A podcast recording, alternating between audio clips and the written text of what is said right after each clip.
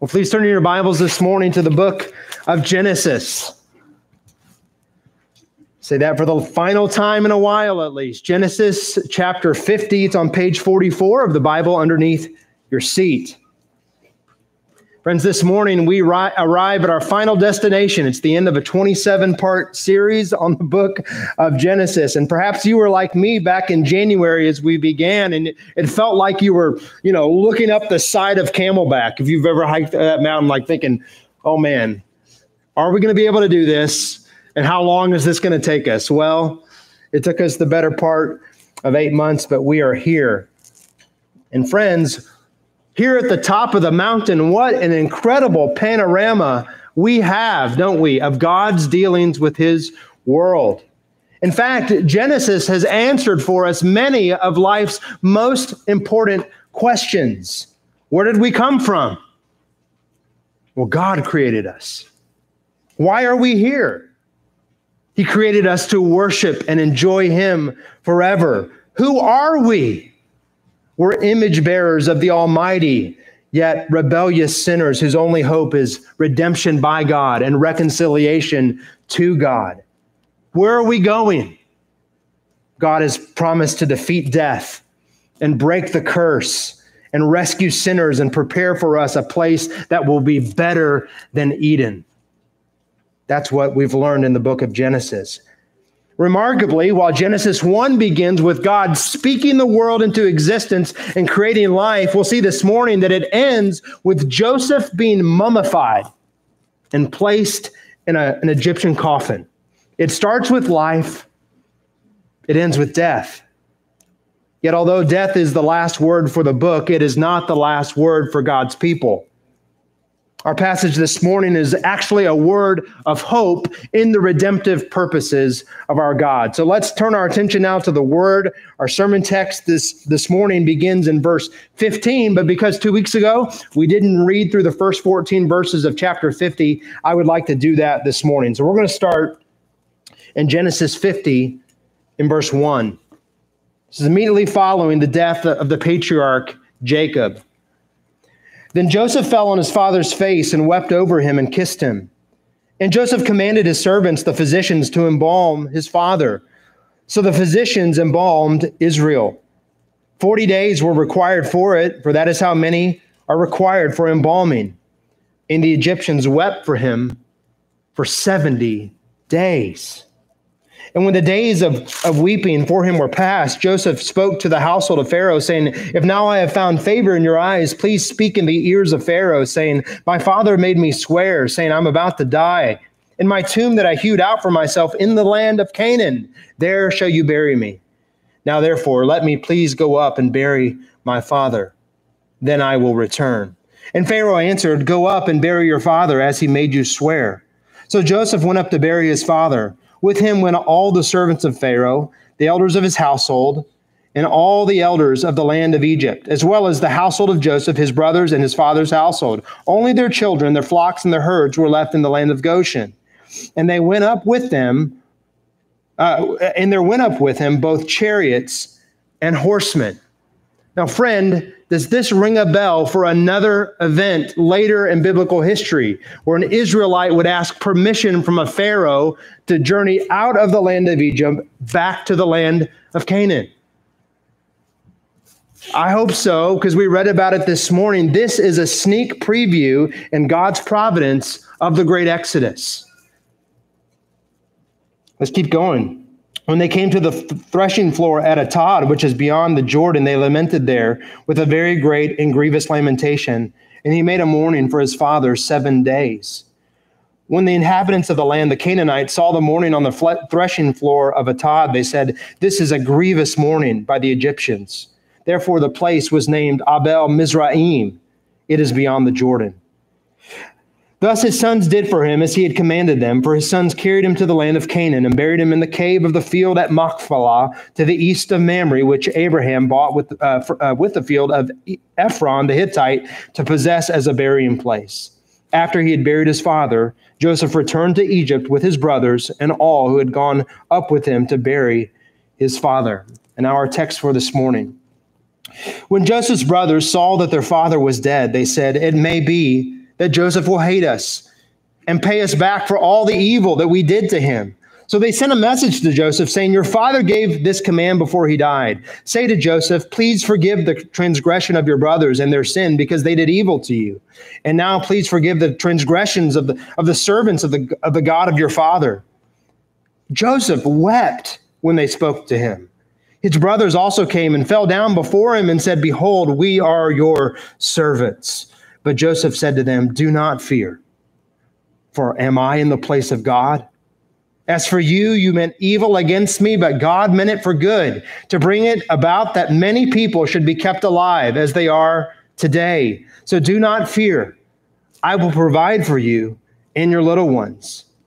Thus he comforted them and spoke kindly to them. I'll stop there for now. This is the word of the Lord. Friend, I'm going to give you the main idea right up front. I think the main idea of Genesis 50 at least at the end of the chapter, is this God's providence guarantees the success of his promises. God's governance of all things and all events and all human decisions, his providence guarantees the success of his provident, uh, promises. Now remember, God's providence is the central theme of the Joseph story in Genesis 37 to 50. Despite what was just horrific on a human level, the hidden hand of God was at work all along the way, working out his good purposes to exalt Joseph from the pit to the palace. Now, I know we've encountered this, this theme of providence multiple times now in Genesis, so it should smell familiar to us. You know, each time that um, Canaan, my youngest son, goes to bed, uh, we hand him his lovey, which is this small, raggedy, nasty white blanket with the head of a bunny on the end of it. And ever since uh, it was safe for Canaan to sleep with a blanket, he has slept with his lovey. And so now when you hand it to him, he just instinctively presses it close to his face and he smells it and he feels it. It's fam- because its familiarity brings him security and brings him comfort. And uh, friends, I think this is precisely what the doctrine of God's providence is meant to do in our lives. Because God governs all creatures and all events for his good purposes, we should relax in the comfort and security that all things, as we read this morning, in fact, come to us not by chance, but by his fatherly hand. And yet, what I hope you'll see this morning is not just the mere existence of God's providence in human history, but rather that it's God's providence that guarantees the success of all that He has promised to us. The promises of God cannot fail because the sovereign God of creation works all things together for good to fulfill His covenant to His people. I think we'll see two points this morning and the text. The first is from that part we just read, and the second point is from the end of the of the book and the end of the chapter that we'll read later. Number one, trust the one who reigns over human evil for your good. Trust the one who reigns over human evil for your good. Number two, trust the one who will surely bring you home. Let's look at that first point. Friends, we must trust the one who reigns over evil for your for our good. Verse 20 is one of the high, high water marks of the entire Bible. You meant evil against me, but God meant it for good. This verse has comforted Christians down through the millennia. It pictures God as having unlimited sovereignty, unlimited uh, latitude to do what he wants to do, and that those purposes are good. So much that he even directs the intentions and actions of sinful men for his gracious ends. But what's the context of this hallmark verse in the Bible? Well, after Jacob's death, Joseph's brothers were gripped by the fear that Joseph's treatment of them was nothing more than a pretense right? For the revenge that he would enact after their father died, right? He had just acted like he was treating them with kindness, but really he wanted revenge. Now, friends, did they have any reason to believe this based on the biblical record? None, right? Joseph had treated them with nothing but kindness. He had reconciled with them after all that they had done to him. He had provided for their families and for their flocks. And yet, they thought he was out for revenge. And so the brothers sent a message from the grave, as it were, citing Jacob's pre death instruction that Joseph was to forgive the brothers' sins against him all those years before. There's also no record that Jacob had ever instructed them to do that, right? In fact, in my mind, if Jacob wanted to communicate that message to Joseph, he would have done it himself. So I think their story is dubious.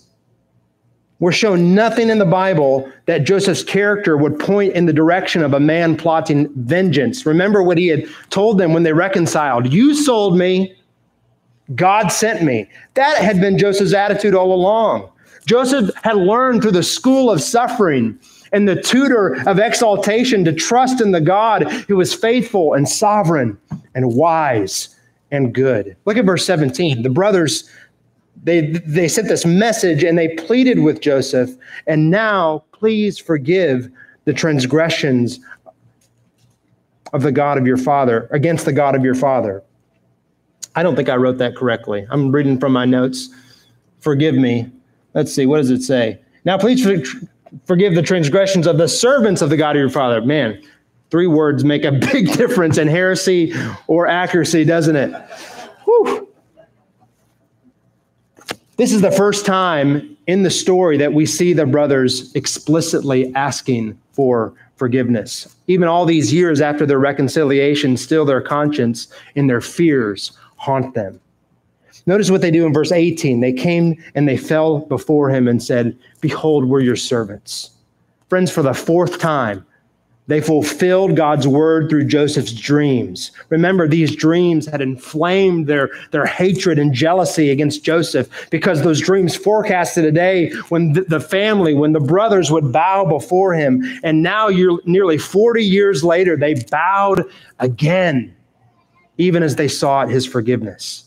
You know, the entire scene is just heartbreaking. You can understand why Joseph wept when he spoke with them after all that he had done to protect and provide for them and to be generous to them, still they doubted his love for them.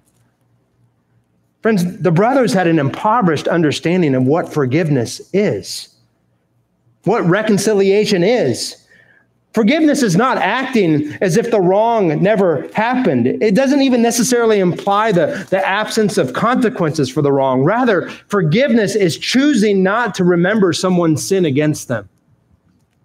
It's dealing with someone not through the lens of judgment, but through the lens of mercy.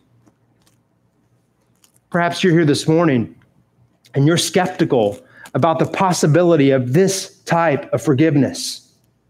Maybe the wrong that others have done to you just seems too great to forgive. Maybe your sin against another person seems like a wall too high to scale to ever have a relationship with that person again. Maybe you've been coming to church week in and week out over the last few weeks, and you've heard me proclaim the good news of a God that has made a way for rebellious sinners like us to be forgiven entirely through the death of his son in our place. And you just think, wow, that sounds more like a fairy tale than reality. I get it. From a human standpoint, full and free forgiveness is like a unicorn, right? It's like, it's like a pipe dream. But true forgiveness from a biblical perspective isn't natural. It isn't human. It's supernatural. It flows from the heart of God Himself, who instead of justly consigning every human who has ever lived to eternal hell for our rebellion against Him, He's determined to redeem and to rescue and forgive those who had come to Him through the atoning death of His Son in their place. So that now all of us who are united to Christ by faith aren't just saved from His wrath we're fully reconciled to God in a relationship with Him. And then He empowers us to forgive others for their wrongs against us and gives us the strength to seek forgiveness for those whom we have wronged. Now, Joseph only knew that gospel in seed form. He clung to promises yet to be fulfilled, but it's abundantly clear that he understood, friends, the mechanics of forgiveness. Twice in this interaction, in verse 19 and verse 21, he told the brothers, Do not fear.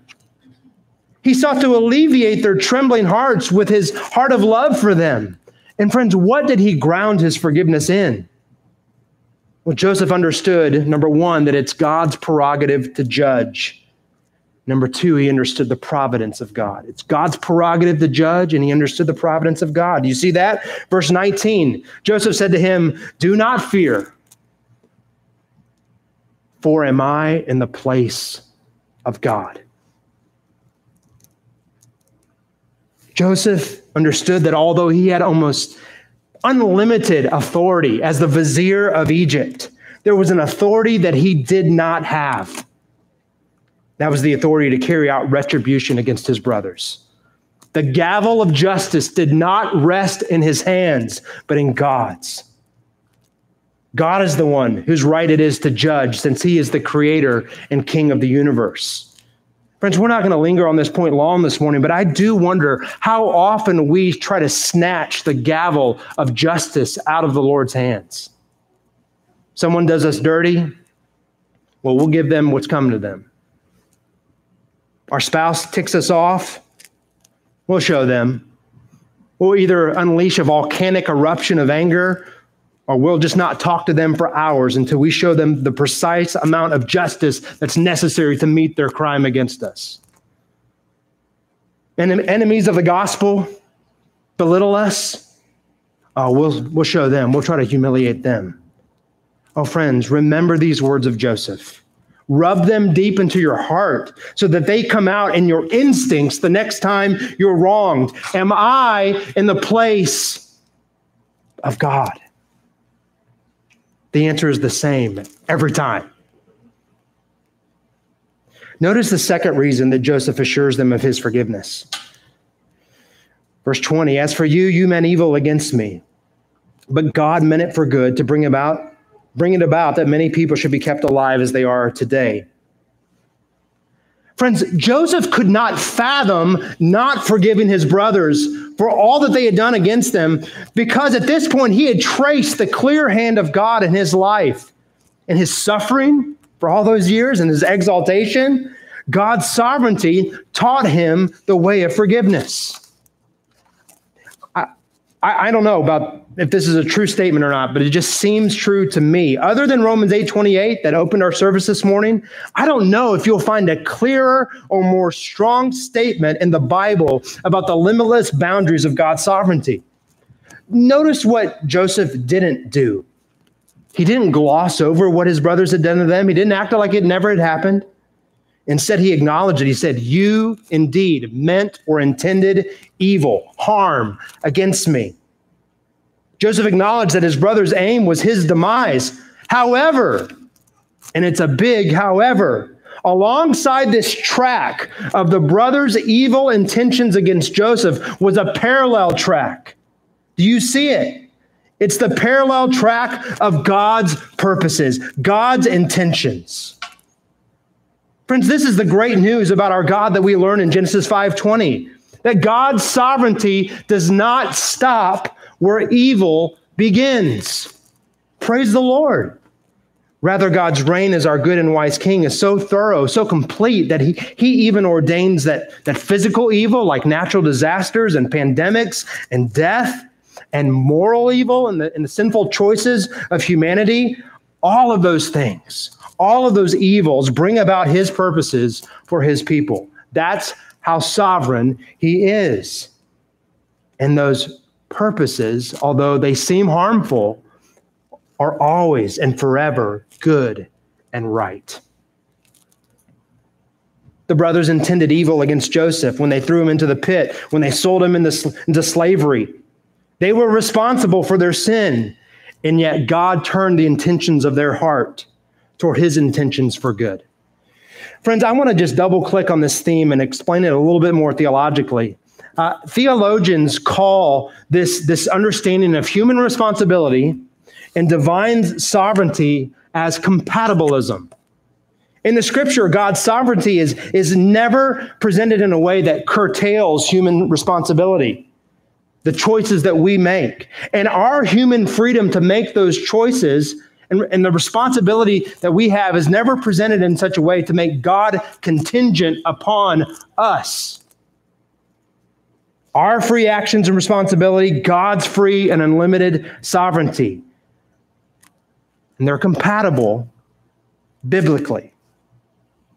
Friends, if you're struggling with this doctrine, I, I, suggest spending time meditating on both Acts 2 and Acts 4, where Peter and the apostles are clear. Even though lawless men crucified the Lord of glory, they killed the Messiah, it all took place according to what?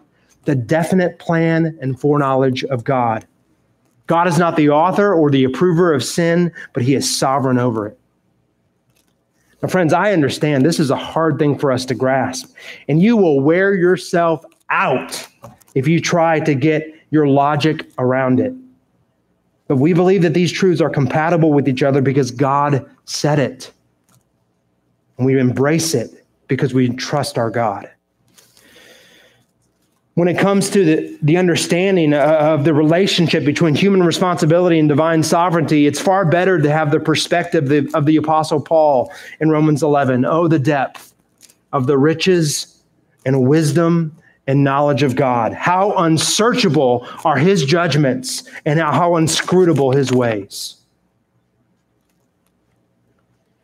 It's fascinating to me that without a word of scripture to help him understand who God is, there's no written scripture at this time. Joseph could confidently say, You meant it for evil, God meant it for good. Your intentions were overruled by a sovereign and good God. Friend, I wonder is Joseph's theology of suffering your theology? It's easy to worship the sovereignty and providence of God generally. We praise him as the creator and sustainer of all things. We're not deists, right? We don't believe that God is like the divine watchmaker who just wounds the world up, right? Or wound the world up at the beginning and then just let it run. No, we wholeheartedly would say and we confess eagerly that He not only created all things, but He actively sustains every molecule and galaxy by the word of His power. As the Heidelberg said, as we read this morning, leaf and blade are in his hand. We ascribe to him sovereign control over the weather, over seasons, over nature. We thank him when things go well. We rejoice when he is our good and, and, and, and, and kind Father, our benevolent God, gives us good gifts to enjoy. But what about when things turn against you? What about not just when God gives, but when he takes away? Do you still bow before your King and Father and say, Blessed be the name of the Lord? The Puritan theologian Thomas Watson illustrated it like this. He said, Suppose you were to walk into a, a smith's shop, like a blacksmith, and there you would see several types of tools, some crooked, some bowed, others hooked. Watson said, Would you, would you condemn all of those tools for naught because they don't look handsome? He's a Puritan. He's writing, you know, hundreds of years ago. The smith makes use of them all for the doing of his work. He says, Thus it is with the providences of God. They seem to, to us to be very crooked and strange, but they all carry on God's work. In other words, God can draw a straight line with a crooked stick. What about when your career gets derailed by poor business decisions or by an unfair boss? Did God lose his grip on you? What about when conflict just seems to be the currency of your marriage? Is that proof that, that God's sovereignty only extends so far as, as a good marriage? If it goes badly, well, then God probably didn't intend for you to be married at all to that person. We know that's not true, but we think those thoughts sometimes, don't we? Maybe God ordained for you to have a difficult marriage in order to chip away at your sin and your selfishness and conform both you and your spouse more fully to the image of Christ than he could have ever done with you separate separately. Maybe that. over the last year, We've gone through this natural physical evil of COVID 19, and now it seems like this variant is making its way again. Friend, was God napping when that virus leaked out of the Wuhan lab, which it seems now all signs point to it? That's the way it started. Was he napping?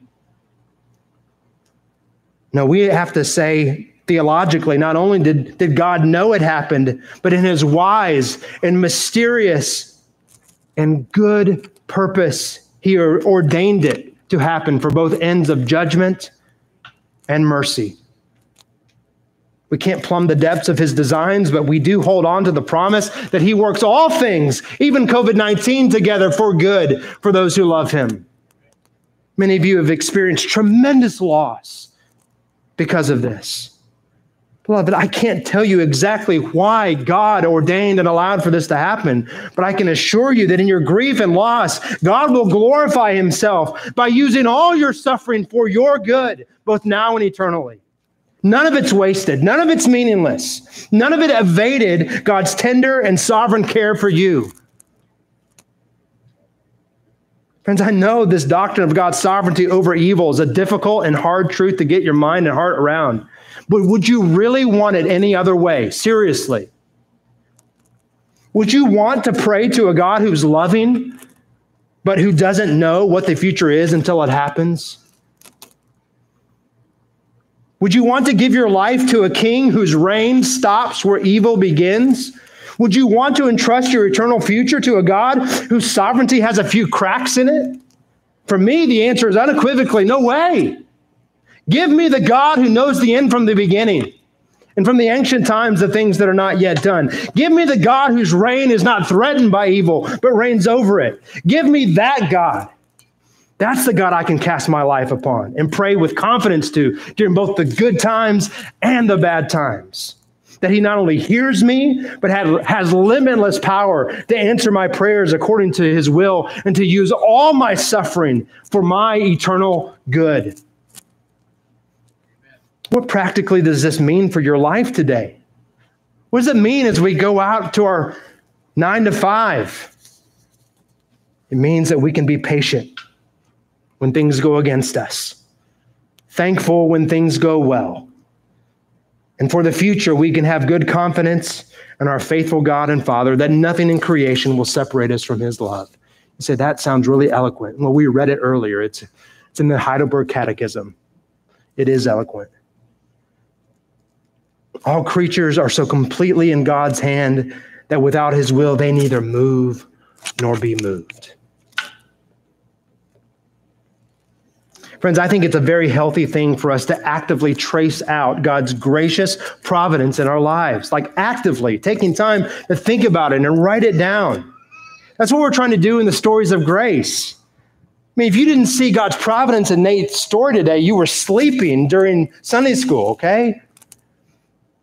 we look back in our lives and we see God's hand and how He's faithful to His promises to it's like rocket fuel for our trust in Him. But I want to encourage you guard yourself when tracing out God's providence, guard yourself from demanding immediate answers. It took years for Joseph to fully understand what God was doing through the slavery, through the false accusations and imprisonment. Even in his life, he said at the end of this story, okay, God meant it for good, but you're going to remain here in Egypt for hundreds of years, and then God will bring you out. In other words, God's playing the long game. You're not, if you're not able to trace the providential dots easily, friend, right away, don't freak out. Don't grow bitter. Rather, rest assured that even your greatest suffering now is a, preparing for you an eternal weight of glory then. You may never have all the answers, but one day it's going to be worth it all. I, you know, I don't think the point of Genesis 50, verse 20, is merely that we understand that God is sovereign in the abstract. The point isn't that he rules over human evil generically, but he does so for the success of his promises to his covenant people. Look at what the good is. Look at the good purpose that Joseph highlights for his brothers in verse 20.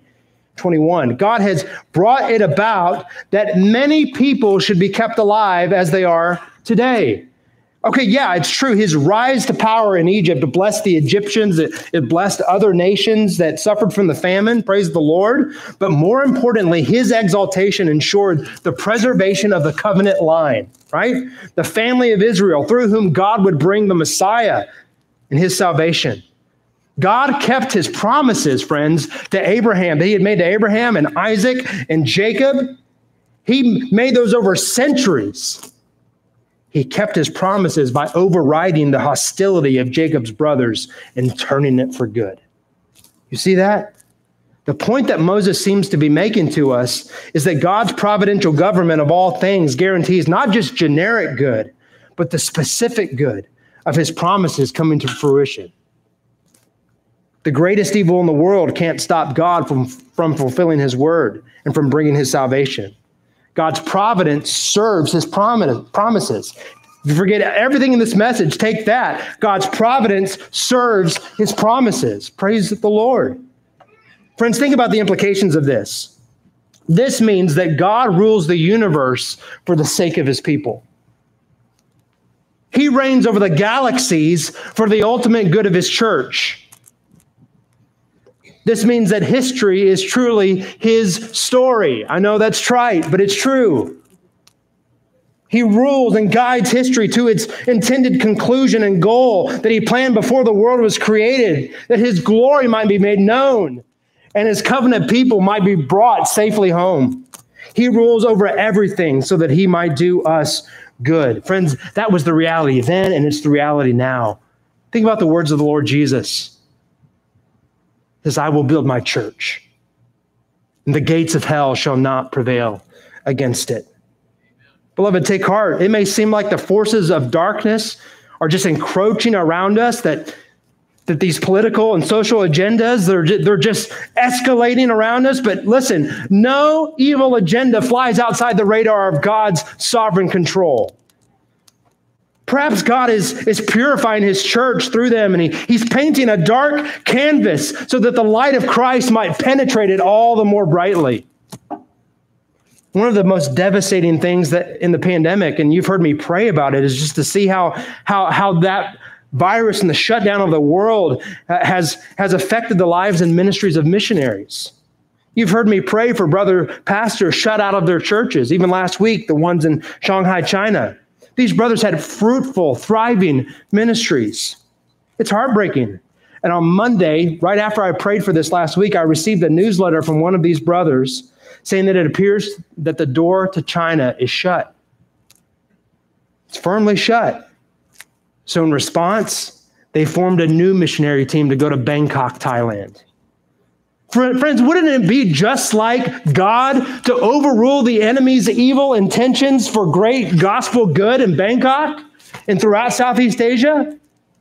It reminds me of, of Paul and, and Aquila and Priscilla in Acts 18 when the emperor, the Roman emperor Claudius, had kicked out all of the Jews uh, out of Rome. And so Aquila and Priscilla, they migrated to Corinth.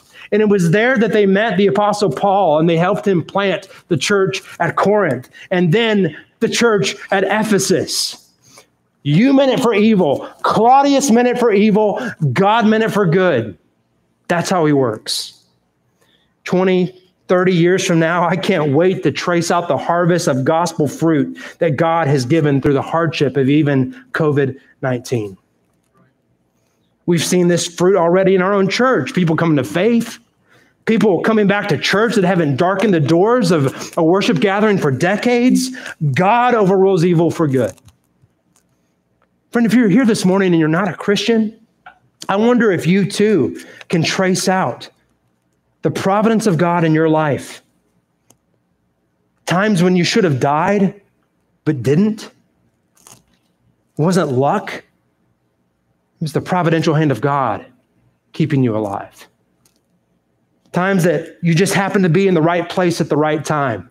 Not just good karma, but the goodness of God to an undeserving sinner like you. I even believe God has you here today for a reason.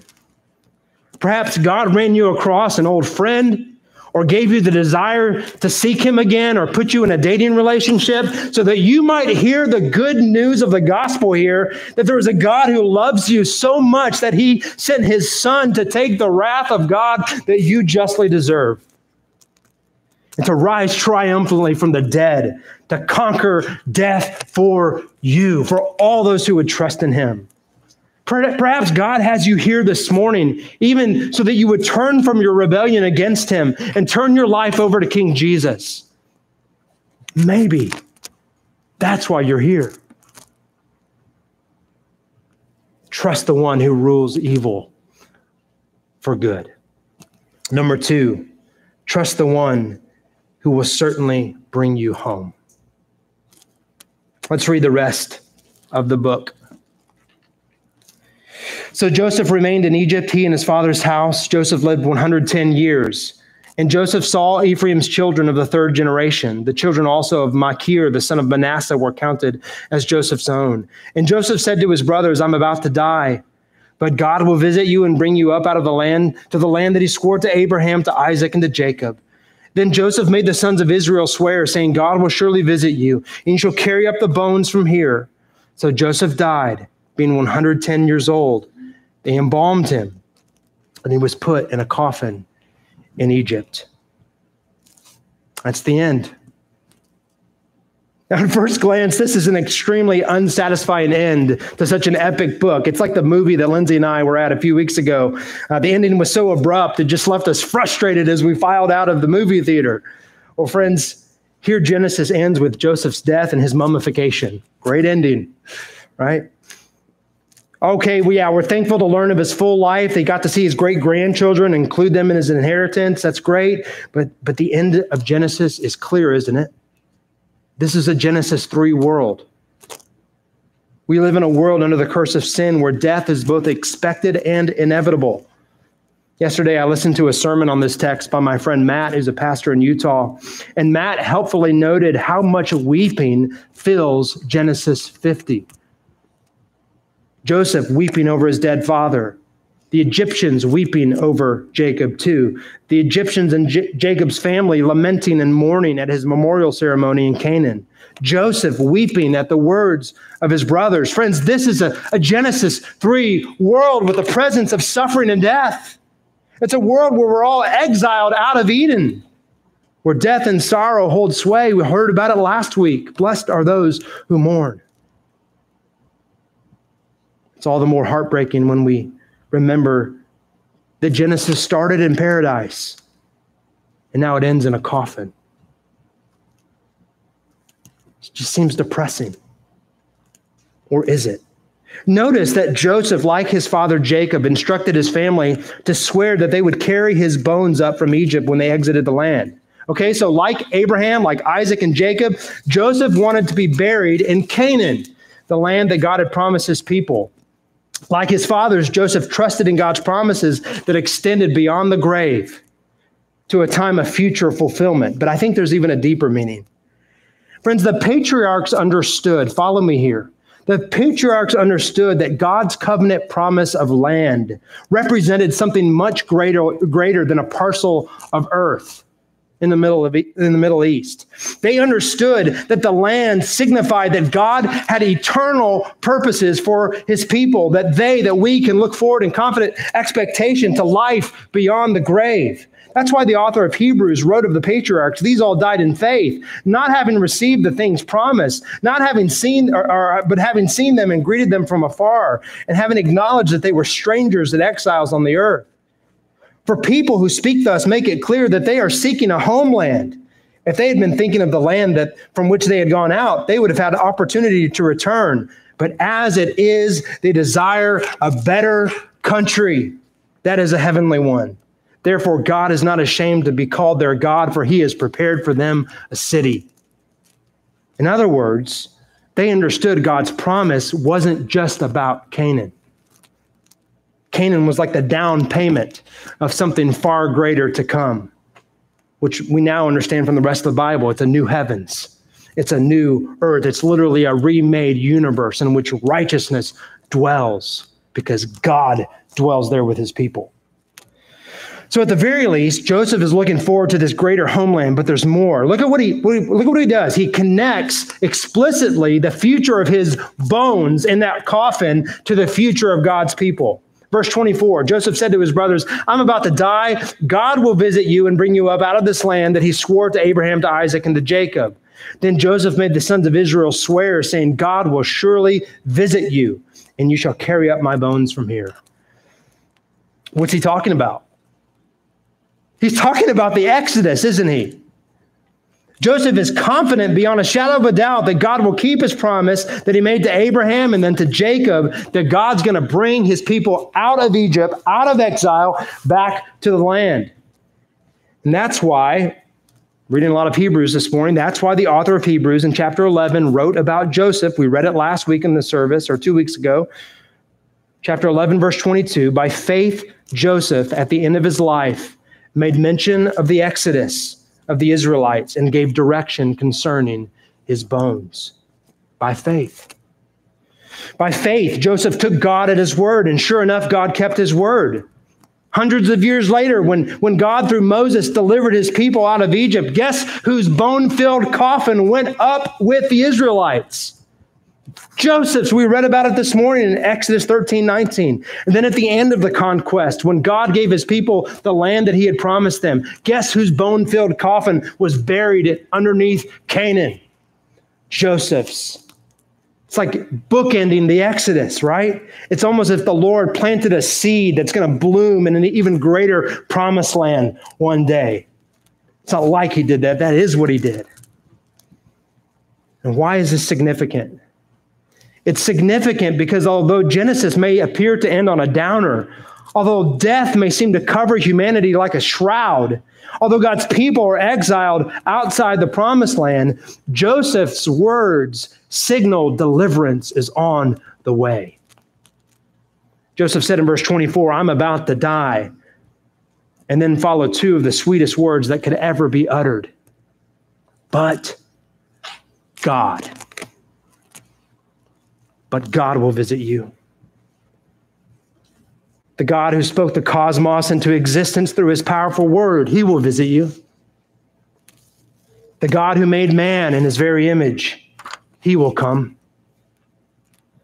The God who promised, even in judgment, that the offspring of woman would crush the head of the serpent, he will set you free.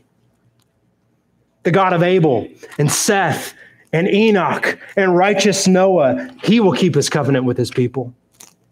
The God who called Abram and Sarai out of Ur as his special people and promised them offspring, land, and blessing, that faithful God will keep his word. The God who gave life to Sarah's dead womb in her old age, that God will keep his promise. The God who provided a substitute sacrifice for Isaac on Mount Moriah, he will pass over his people once again the God who providentially led Abraham's servant to Rebekah and Padan Aram, he will lead his people by cloud and fire to the promised land. The God who chose the younger over the older, he will not forget the children of Israel. The God of Bethel and Peniel will never leave or forsake his own. The God whose meticulous providence governed evil and the suffering and exaltation of Joseph in Egypt will one day lead them out the God who promised the conquering king would come from Judah's line. He will visit his people. Joseph knew that deliverance from, Egypt, from Egyptian exile was just the first installment, friends, of a much greater deliverance to come. Exile from Egypt would not be the last word. Exile from Eden would not be the last word. Death's iron grip is not the final reality. The Redeemer is coming. And praise God, he came. He came. God providentially directed world history so that when the fullness of time had come, that's how Galatians says, God sent forth his son, born of woman, like Genesis 3:15, born of woman, to be our redeemer, our savior, and our king. Like Joseph, like the people of Israel, Jesus the Messiah was exiled in death. Not because he deserved that curse, but because in love he stooped to take the curse that we deserved. And yet, because he had never sinned, death had no hold on him, and he was raised to resurrection life to deliver his people in what the Bible calls a new exodus. He crushed the head of Satan and released all who would trust in him from slavery and death, as Steve prayed and thanked the Lord for this morning. He ascended to the right hand of the Father to pave the way to glory. And one day, friends, he's going to return. And he's going to bring to bear in a physical reality all the benefits of his victory. Death is going to die forever. And we will live forever in a world of eternal joy. And it's going to be better than Eden. We will not only know God's goodness like Adam and Eve in the beginning, but we will forever praise Him for mercy that delivered sinners like us. Friends, this is the great Christian hope. It's here in seed form, pun intended. It's here in seed form in Genesis 50. Death does not have the last word. Our faithful God has promised to leave his people home. Yes, it's true, the weeping of Genesis 50 is still often our reality today. Sorrows fill this life, sorrow upon sorrow. But here at the end of Genesis, the end of the beginning, Seen in the light of the rest of history, it just beckons us lift up your eyes. Lift up your eyes to the day when King Jesus is going to wipe away every tear. Death shall be no more.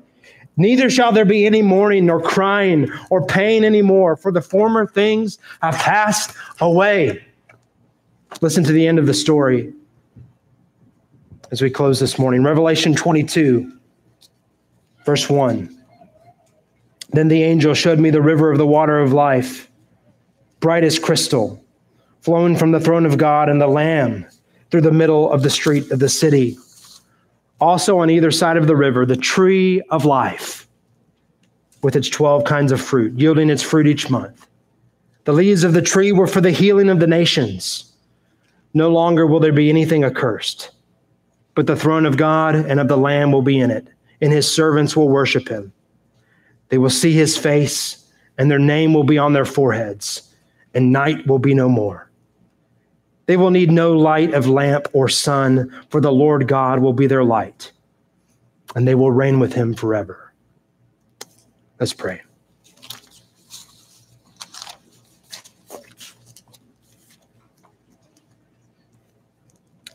Oh, Father, we thank you for your word. We thank you for this opening book of your revelation to us, this book of origins, this amazing book of Genesis. Oh, Father, we thank you for all that you've taught us over the last few months through Genesis. Father, that you are a covenant keeping God.